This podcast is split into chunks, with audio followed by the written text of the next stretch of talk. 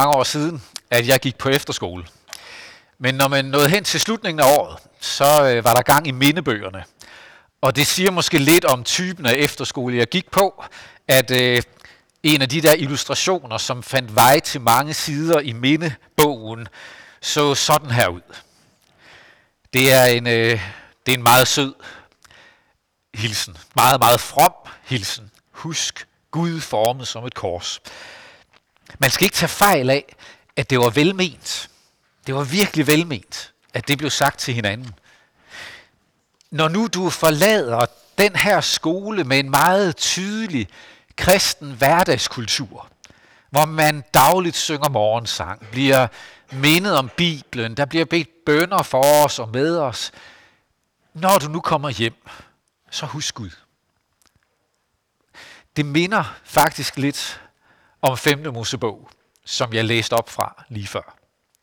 Den her tekst, som er øh, 5. Mosebog opsummerer ligesom den tid, hvor Israels folk har vandret i ørkenen efter befrielsen fra slaveriet i Ægypten, og på vej gennem den her 40-årige ørkenvandring, der bliver ligesom opsummeret, hvad der er foregået, og så kommer der nogle advarsler om ikke at glemme Gud, når de nu kommer ind til det nye land. Det sted, som Gud vil give dem. Det land, de skal få i eje. En af advarslerne læste vi. Advarslen om ikke ukritisk at tage de omkringliggende folkeslags religiøse traditioner til sig. Tværtimod, I skal ikke være ligesom dem. I skal ikke søge orakler, hvor I spørger de døde til råds, eller bruge sandsiger, eller dødemager, eller dødemaner, eller magi. Den slags skal I afholde jer fra. Ikke lad jeres børn gå gennem ilden, nogle øh, grufulde religiøse praksiser, som også ramt børnene. Der vil være noget af det, ligger der lige nedenunder teksten, der vil være noget af det, som man måske finder tillokkende. Hvor man siger, hvorfor er det, vi ikke gør sådan, ligesom dem? Måske virker det. Måske har de fat i noget. Skulle vi ikke tage det til os? Kunne vi ikke supplere vores gudstyrkelse med det her? Og Gud siger klart, nej, det skal I ikke. I skal adskille jer. I skal holde jer til de ord, jeg giver jer gennem min tjener, Moses. Og jeg vil lade en profet fremstå af jeres egen midte. Jeg vil give mine ord til profeterne, og de skal give ord til jer. Det kan godt lyde meget fremmedartet for os. Alt det her med åndemaner og dødemaner og sandsigere. Men vi skal jo ikke øh, tænke ret langt uden for almindelige kirkerammer, før det findes. Ikke kun under fjerne himmelstrøm, men også hos os selv.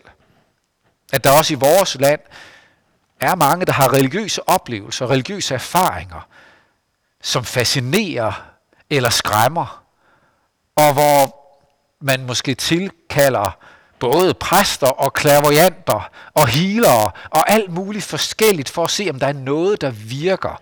Noget, der kan bringe os i kontakt med det her, som finder sted, og er det en afdød, der vil i kontakt, eller er der noget, der kan beskytte os mod det her, der er farligt for os. Det findes, men for mange af os virker det måske fjernt. Eller man blander kristen bibeltro, kristen livsforståelse med krystaller, med energibaner, med, med alle mulige østlige filosofier, tankegange, religiøsiteter. Laver en personlig udgave af min religiøsitet med lidt blanding hister her. Måske du sidder og kender til også det her med, at der er oplevelser af ånder, som skræmmer noget, som fylder og spærrer for livet og gør ondt, så vil jeg gerne opfordre dig til at tage kontakt. Det skal du ikke gå alene med. Og det kan spærre mennesker ind i redsel og terror gennem år. Det skal du ikke gå alene med. Så tag kontakt. Der har du brug for hjælp. Også selvom det til en start måske mest af alt virker fascinerende. Eksotisk. Du har brug for at møde ham, som er stærkere, og det er det, teksten i dag fortæller os om, at Jesus er stærkere end de magter og kan bringe fred. Det er den ene advarsel, som lyder der i 5. Mosebog. En anden advarsel kan vi måske nemmere identificere os med. Nemlig en advarsel, som lyder, når I nu kommer ind i det her vidunderlige land, hvor der er overflod, så pas på, I ikke glemmer den Gud, som I har haft så meget brug for, til at blive befriet fra slaveriet og til at komme gennem en ørkenvandring og gennem tørke, gennem underskud. Når I får overskud, så pas på, at I ikke glemmer ham. Det er advarsel mod, at behagelighed og bekvemmelighed får os til at glemme Gud. Så der er flere forskellige advarsler. Vi kan komme på afveje, både ved ukritisk at tage alle mulige religiøse praksiser ind. Vi kan også komme på afveje ved at tro, at vi har fuldstændig styr på livet, og har slet ikke brug for en Guds dimension. Det klarer vi fint selv. Vi har styr på det. I dag kaldes vi til besindelse. Er der vaner eller forhold i vores liv, hvor vi trænger til at få renset ud, ryddet op, trænger til at lade Jesus komme indenfor. Vi skal lytte til dagens evangelietekst, og den er fra Lukas evangeliet. Lukas evangeliet, kapitel 11. En gang var Jesus ved at uddrive en dæmon, som var stum. Da dæmonerne var faret ud, begyndte den stumme at tale, og folkeskarerne undrede sig. Men nogle af dem sagde, det er ved dæmonernes fyrste, Beelzebul, at han uddriver dæmonerne. Andre ville sætte ham på prøve og krævede et tegn fra himlen af ham. Men da Jesus kendte deres tanker, sagde han til dem, et hvert rige i splid med sig selv lægges øde, og hus falder over hus. Hvis nu også Satan er kommet i splid med sig selv, hvordan kan hans rige så bestå? I siger jo, at jeg uddriver dæmonerne ved Beelzebul. Men hvis jeg uddriver dæmonerne ved Beelzebul, ved hvem uddriver jeres egne folk dem så? Derfor skal de være jeres dommere. Men hvis det er ved Guds finger, at jeg uddriver dæmonerne, så er Guds rige jo kommet til jer.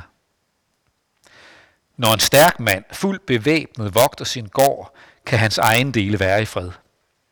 Men kommer der en, der er stærkere og overvinder ham, tager han straks alle de våben, som den anden havde sat sin lid til, og fordeler byttet. Den, der ikke er med mig, er imod mig, og den, der ikke samler med mig, spreder. Når den urene ånd er drevet ud af et menneske, flakker den om i øde egne og søger hvile, men uden at finde den. Så siger den, jeg vil vende tilbage til mit hus, som jeg er drevet ud af. Og når den kommer, finder den det fejet og prydet. Så går den ud og tager syv andre ånder med værre end den selv, og de kommer og flytter ind der. Og det sidste bliver værre for det menneske end det første.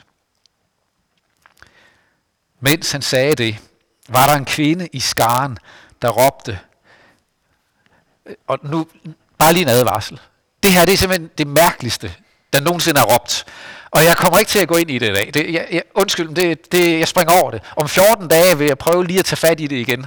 Så, så må I høre, hvad, hvad, hvad det dog kan være for noget. Men det her, det, det er det mærkeligste. Der, jeg tror, det er det mærkeligste, der nogensinde er råbt. Salig den livmor, du lå i, og de bryster, du fik mælk fra. Nå, hun råbte altså, Saligt er det moderliv, som bar dig, og de bryster, du digede. Men han svarede, ja vidst. Salig er de, som hører Guds ord og bevarer det. Amen. Lad os bede. Gud Helligånd, nu beder vi om din hjælp til, at den her tale, den her begivenhed, med en dæmon, der uddrives, en stum, der begynder at tale, beskyldninger om, at Jesus skulle være i ledtog med Satan selv. Alt det her, vi nu har læst, ved om, at det må få lov at tale ind i vores liv, kaste lys over vores hverdag, give os hjælp, frihed og give plads til dig. Amen. Jesus har altså uddrivet uddrevet en dæmon fra et menneske, og da det sker, får den stumme igen evnen til at tale. Og der opstår en diskussion. Der er nogen, der er meget kritiske og siger, at det er simpelthen ved djævelens hjælp, ved Beelzebul selv. Andre bliver sådan lidt mere nysgerrige og siger, ah, Det kunne jo også være, men, men så må du lige give os et tegn fra himlen. Jeg ved ikke, hvad det er, de synes, de lige har fået. Med en stum, der begynder at tale. Altså, hvad, hvad er det så, de har set? Men Jesus afviser det i hvert fald. Og han siger, at det giver ingen mening. Den der taler om, at djævlen skulle uddrive dæmonerne. Hvorfor skulle han gøre det? Det er at fjerne sig selv. Det giver ingen mening, det I siger. I stedet skal I opdage, at her er Guds rige kommet nær. Her kommer Guds rige til jer. I får lov at se, hvilken magt der er i Guds rige. Tag imod, i stedet for at finde på andre historier. Når vi læser sådan en tekst, så er der flere lag på spil. Der er sådan helt det konkrete. Som allerede nævnt, så kan det godt være svært for os i en vestlig kulturkreds at helt forstå det, fordi de færreste af os har haft det tæt ind på livet, eller været med nogen, for hvem det kom tæt på. Det findes, det har jeg allerede sagt, at dæmoner har magt, dæmoner er virkelige, det kan ske, men for mange af os er det lykkeligvis ikke en, en personlig erfaring. Men der er den der konkrete læsning med onde ånder og uddrivelse af dem og Jesus som den stærkere. Men vi kunne også læse, og det vil jeg prøve. Hvis det er det første, der meget rammer dig, så tag kontakt. Men vi vil prøve at læse den lidt mere bredt, lidt mere alment. Om det, at der er, at vi kan have en oplevelse af, at der er noget i vores liv, som simpelthen spærrer for livet. Bliver en hindring for, at livet udfolder sig. Noget, jeg har svært ved at befri mig selv for. Det kan være en oplevelse af at være fanget i negative tanker. At jeg er fyldt af afmagt. At jeg bliver grebet af angst, mørke, utryghed, håbløshed. Eller at jeg kæmper med tilbagevendende mismod, stolthed, vrede og aggression, grådighed. At vi kæmper med forskellige dårlige mønstre måske. At vi hele tiden ender i konflikt, og vi kan ikke beskrive, hvad det er, der går galt, men igen og igen, så, så lander vi der, hvor det bliver konfliktfyldt omkring os. Eller venskaber, der dør hen, bliver spoleret, vi kommer på kant. Eller vores nærmeste relationer er blevet slidte til vores forældre, til vores ægtefælle, til vores børn, til en god kollega, en ven. Der, der er noget, vi ender der igen og igen, og vi undrer os. Så der er noget her, der det, det er et mønster. Jeg bliver fanget i det. Eller dårlige vaner. Måske er du fanget i en afhængighed. Et misbrug. Af alkohol. Af rusmidler. Afhængighed af forbrug. Afhængighed af sex. Afhængighed af spille. Af spændingen. Vi kan blive fanget i dårlige vaner. En konstant jagt efter mere. Mere velstand. Mere til mig. Mere anerkendelse, mere berømmelse, mere kendthedsfaktor, mere af det at være vældig, og, og, jeg, og jeg lever for det. Jeg kan ikke have, hvis nogen tænker dårligt om mig. Det bliver noget, der fanger mig, spærrer mig inde. Måske lider du under længsel efter anerkendelse og kærlighed. Og det er det sidste om aftenen, inden du går i seng. Det er det første, når du vågner om morgenen. Nogle gange så fører den slags kampe, det at erkende et dårligt mønster eller en uvane, noget tilbagevendende, det kan godt kaste sådan en overvejelse ind over os, hvor vi spørger, er det her i virkeligheden en åndelig kamp? Er der en åndelig dimension i det her? Er jeg under påvirkning her af noget negativt, noget ondt, der vil mig ondt i min depression, i mit mørke, i min afmagt? Er det i virkeligheden en, en åndelig kamp, det her. For nogen går de her overvejelser helt ned i det meget, meget praktiske, fra dag til dag i deres livsforhold. Jeg har mødt kristne mennesker, som har sådan en oplevelse af, at, at hele dagligdagen på en eller anden måde er delt op i sådan en det gode mod det onde. Det er hele tiden enten djævlen eller Gud, der er på spil. Det er som sådan en, en kosmisk brydekamp, hvor den ene har magten, Hvor det at vågne med hovedpine om morgenen, og særligt hvis det var en dag, man skulle noget vigtigt, så bliver konklusionen, nu er jeg simpelthen under dæmonisk indflydelse.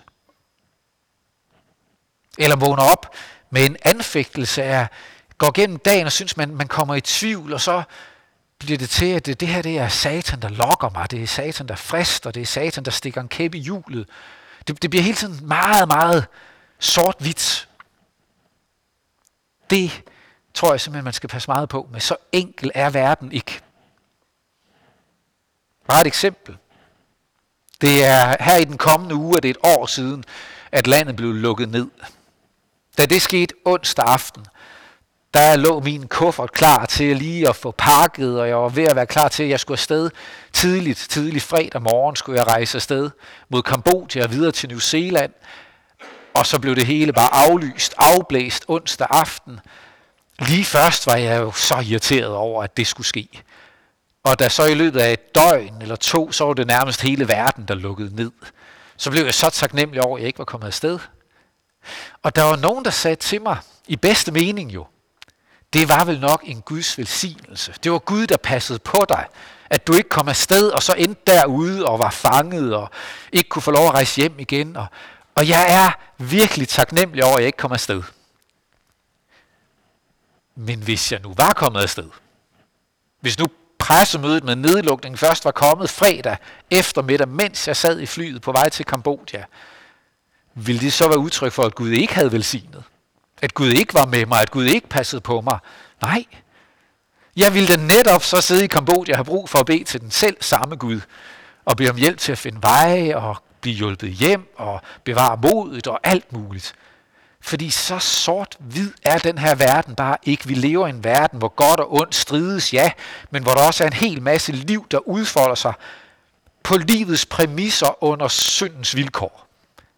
At alt ikke bare er den her kosmiske kamp, men en verden, der får lov at leve sit liv med mange, mange modsætninger og ting, hvor vi også bare skal lære at håndtere vanskeligheder, fordi vi ikke er i paradis.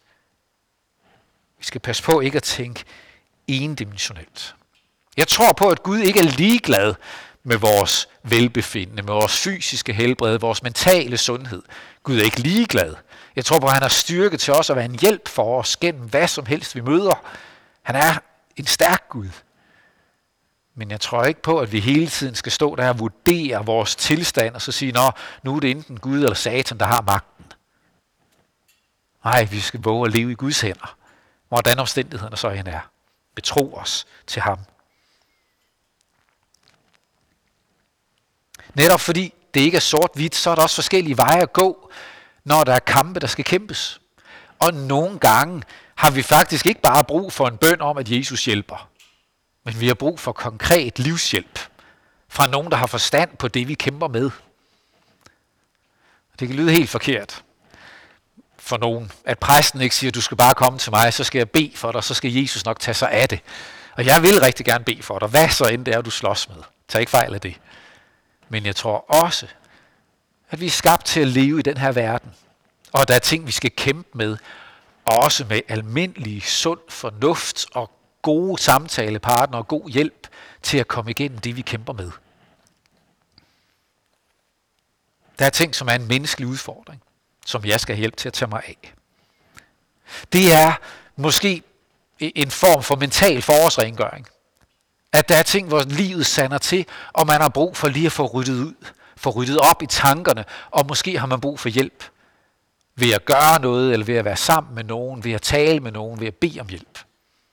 Hvem kender ikke til den her udluftning i hovedet? Det kan give bare at gå en god forårstur og lige få luftet hovedet og gå en tur væk fra alt det, der bare fyldte det hele, mens jeg sad og kiggede og stirrede på det. Og så fik man lige luftet ud, og så kunne man tage næste skridt. Når mindfulness har så meget medvind i de her år, så er det jo fordi, at vi i en tid med mange krav og mange forventninger til os selv og fra andre, og til andre, så har vi brug for at finde mestringsmetoder, noget der lige hjælper os til lige at finde roen, lige få fokuseret, hvad er det, der er vigtigt for mig? Klare tankerne. Det er jo sundt og godt. Den praktiske del, de der helt almindelige øvelser med lige at få kroppen strakt ud og falde til ro og mærke sig selv, som hører til i yogaen, er jo det samme princip. Der er noget skabelsesmæssigt, som gør, at det har vi jo ganske ofte godt af.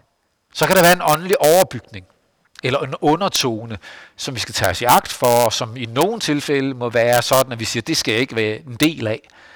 Men øvelserne i sig selv har jo at gøre med, at, at jeg oplever, at jeg får ryddet ud, kommer i balance, får, får fundet mig selv. Det er at være menneske. Du kan have brug for hjælp fra en professionel samtalepartner. For at få klarhed over det, der bliver ved at rode rundt i hovedet på dig. Det, du ikke kan finde hoved og hale i. Det kan skabe ro i hovedet. Det kan skabe glæde.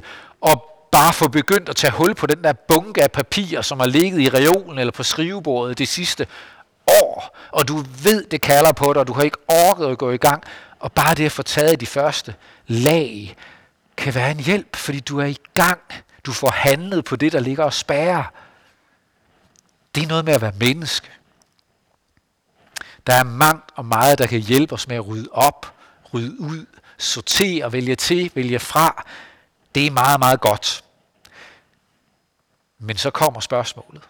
Og det er der, teksten i dag har sådan noget meget vigtigt at sige til os. Når vi så får ryddet op og ryddet ud, og det bliver så pænt og fint og overskueligt, og ah, der er fred i det, hvad er det så, der får lov at flytte ind? Hvad er det så, der får lov at fylde den plads, du har skabt? Hvad er det, der skal bære den fred, der opstod, der blev plads til? For livet har det med at fylde tomrummene ud. Det får ikke lov at blive ved at stå tomt.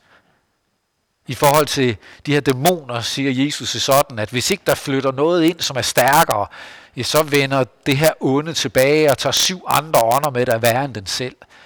Altså, alene det at rydde ud, løser ikke tingene. Vi har brug for at lade noget flytte ind. Noget, som er stærkere. Vi er ikke gode til tomrum. Det sander til igen. Jeg bliver lige i det der billede med forårsrengøringen en enkelt gang til. Det, det sker med jævne mellemrum, at min kone og jeg bliver enige om, at nu øh, trænger vi altså lige til at få sorteret og ryddet ud ude i garagen. Og, og det gør vi så. Og så får vi kørt en masse væk, og det er dejligt, der bliver luft, og så går der et stykke tid. Og så skal vi til at blive enige med hinanden igen om. Og, og nogen af os bliver enige før den anden, men det er sådan en anden ting jo. Men, men, men I kender godt det, ikke også? At, at så råder det til igen, fordi, tror jeg, fordi der ikke flyttede noget ind, som hjalp med så at bevare orden. Der blev ikke skabt en struktur, anbragt noget, som så hjalp til at bevare det. Det samme med forårsrengøringen i haven. Det er så smukt at få fjernet alt det der begyndende ukrudt og efterladenskaberne fra vinteren og efteråret og de brune blade. Og, og så kommer man ned til den sorte muld, og det er smukt. Men der er der ikke noget, der er sværere at holde end sådan et tomt bed, hvor der stadigvæk ikke er noget på vej op af jorden. Nej, så pipler det frem med ukrudt på ny. Hvis ikke der er, hvis ikke der vokser noget sundt, som kan holde magten i det bed, så finder ukrudtet vej på ny. Der er noget stadig vedligehold. Det er rart at få ryddet ud i tanker og sind, i vanerne, i nogle relationer, som man trænger til at få gjort noget ved. Det er rart, det er godt, det er vigtigt. Der er noget befriende over at få stoppet med den der serie, som du bare fylder timerne ud med, og du ved godt, den ikke giver dig noget godt, og det dræber bare tiden, det er spildtid, det er tomme kalorier, og, og du kan ikke rigtig få stoppet, men når du gør det, så er der en befrielse i det. Ah, det var rart at give slip på noget, som ikke var det værd. Men hvad flytter ind i stedet for? Hvad er det, der giver mening? Hvad er det, der bærer? Hvad flytter ind? Jesus viser os med teksten i dag vores behov for, at han flytter ind. Han, som er stærkere. Ham, der kan være en hjælp og en trøst og en styrke, uanset hvad vi kæmper med. Ikke at det fritager os fra så at handle på det, søge hjælp, gøre alt det, man nu må gøre. Det, det fritager os ikke for det. Det bliver ikke sådan en undskyldning for bare at lade stå til. Men han vil være vores styrke midt gennem det, og nogle gange er der kampe, som vi er nødt til bare at lade ham være primus motor i. For vi magter det ikke selv. Og han er der. Og han går ind i det. Og han giver den stumme talen tilbage. Jeg vil slutte af med en udfordring og en trøst. Først udfordring. Er der noget, der holder dig fanget? Noget, som spærrer for, at livet kan få lov at udfolde sig. Noget, der ligger der, du ved, at det kalder på handling, men du har lavet stå til, du har lavet det være, du har lavet det gro frem. Det er tid til handling. Det er tid. Måske også at søge hjælp. Menneskeligt. Fagligt. Åndeligt. Lægeligt. Det er okay at have brug for hjælp. Søg den. Fastetiden er en tid til at lade lyset skinne ind over livet og afsløre der, hvor der trænger til at blive renset ud, ryddet op. Og hvor vi har for øje på de rum, hvor vi har brug for at lade Jesus flytte indenfor og fylde det med sin fred. Ligesom forårssolen afslører, sådan er det altså også, at Jesus og Guds ord kan afsløre os og minde os om at huske Gud, uanset omstændighederne. Tag ham med på råd. Bed om hans vejledning og hjælp. Klyng os til ham. Stole på ham. Det er udfordringen. Lad det ikke bare, lad ikke bare stå til. Vær ikke ligeglad. Og trøsten. Trøsten ligger lige opad. Hvad end det er, du står i. Hvad end det er, du kæmper med. Så er han den stærkere. Så er han den, der kan skabe nyt liv. Der, hvor du synes, det hele dør. Han er den, der kan bære dig, der hvor du er magtesløs og opgivende. Han er stærkere end det onde, som vil tage magt over dit liv. Du kender ham, der sætter fri, så du virkelig bliver fri, fordi han er stærkere. Lad os bide sammen. Lov og tak og evig ære være dig, hvor Gud, Far, Søn og Helligånd. Du som var, er og bliver en sand træen i Gud, højlovet fra første begyndelse, nu og i al evighed. Jesus, tak for, at du viste din magt over onde kræfter. Tak, at du har magt og styrke til at hjælpe, beskytte, værne, skabe nyt liv, også for os. Hvad end det er, vi kæmper med. Hjælp os til i denne her tid frem mod påske, at vi giver dit lys lov til på en særlig måde at lyse ind over os. Afsløre, hvor meget vi har brug for dig, så vi på ny tager imod dig.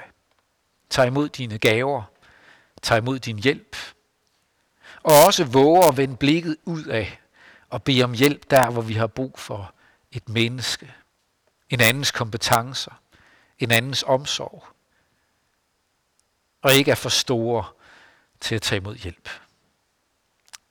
Det beder vi om din hjælp til.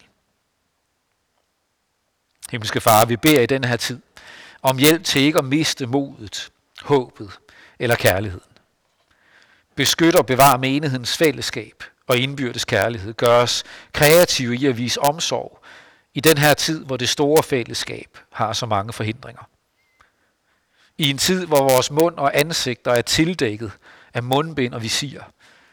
Lad da vores øjne være gavmilde med smil, og vores handlinger og hænder være tydelige med omsorg.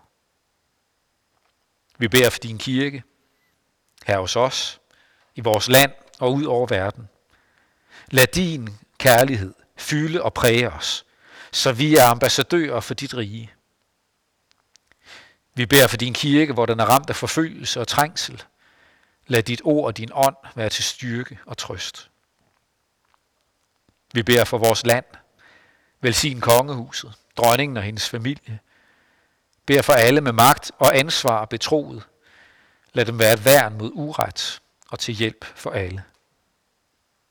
Vi beder for vores by, for vores byråd og vores borgmester Torben Hansen, for børn og unge, daginstitutioner og skoler, hjem og familier.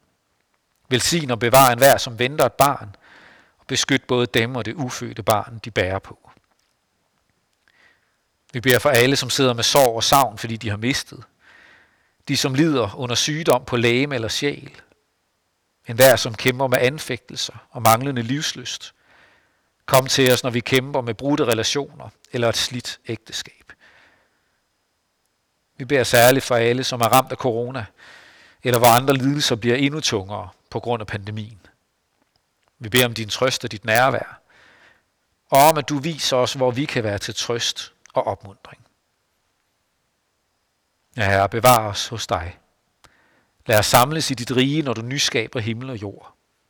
Indtil da beder vi.